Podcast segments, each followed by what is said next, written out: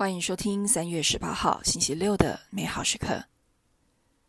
美好时刻今天的主题是比较的心，来自路加福音十八章九到十四节。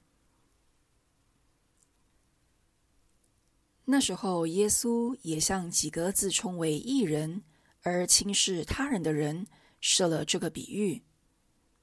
有两个人上圣殿去祈祷，一个是法利赛人，另一个是税吏。那个法利赛人立着。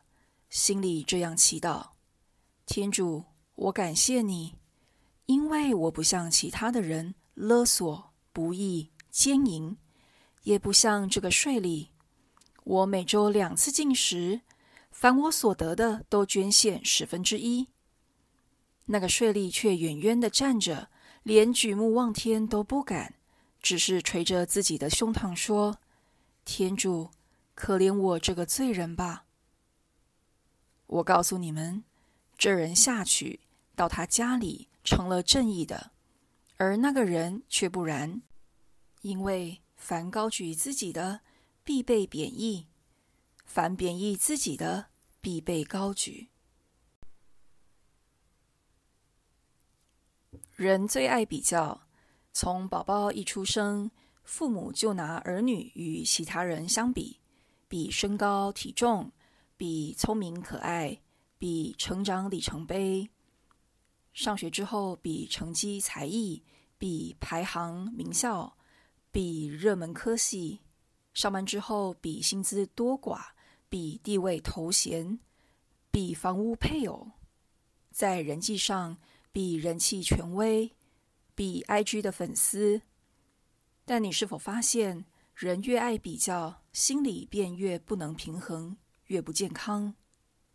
在今日的福音当中，耶稣讲到一个爱比较的法利赛人，他心高气傲地祈祷说：“天主，我感谢你，因为我不像其他的人，仿佛列出自己的最好的优良表现，天主就应该表扬他。”在祈祷中，他还贬义税吏。仿佛抹黑他人就能让自己显得更好、更高尚。我们既听出法利赛人的高傲，也不喜欢他这样的行为。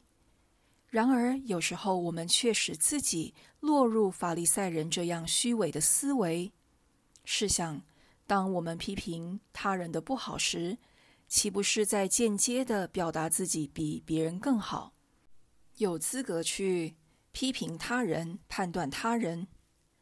今天我们反省：当我们很理所当然地判断他人的时候，耶稣会做什么呢？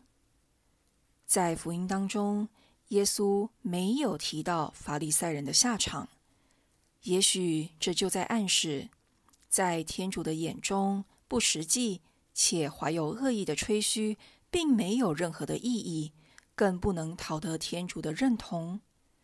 相反的，那谦卑向天主祷告的税吏，却获得天主的俯听，成了正义的。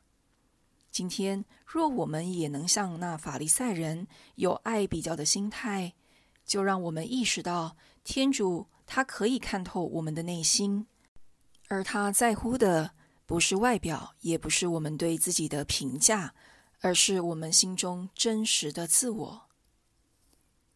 我们品尝圣言：凡高举自己的，必被贬义；凡贬义自己的，必被高举。活出圣言：当你要和别人比较的时候，切记天主看的是人心，爱的也是真实的你。全心祈祷，主。在你面前，我无需隐藏，请接纳我朴实的心，别让它因比较而不踏实。阿门。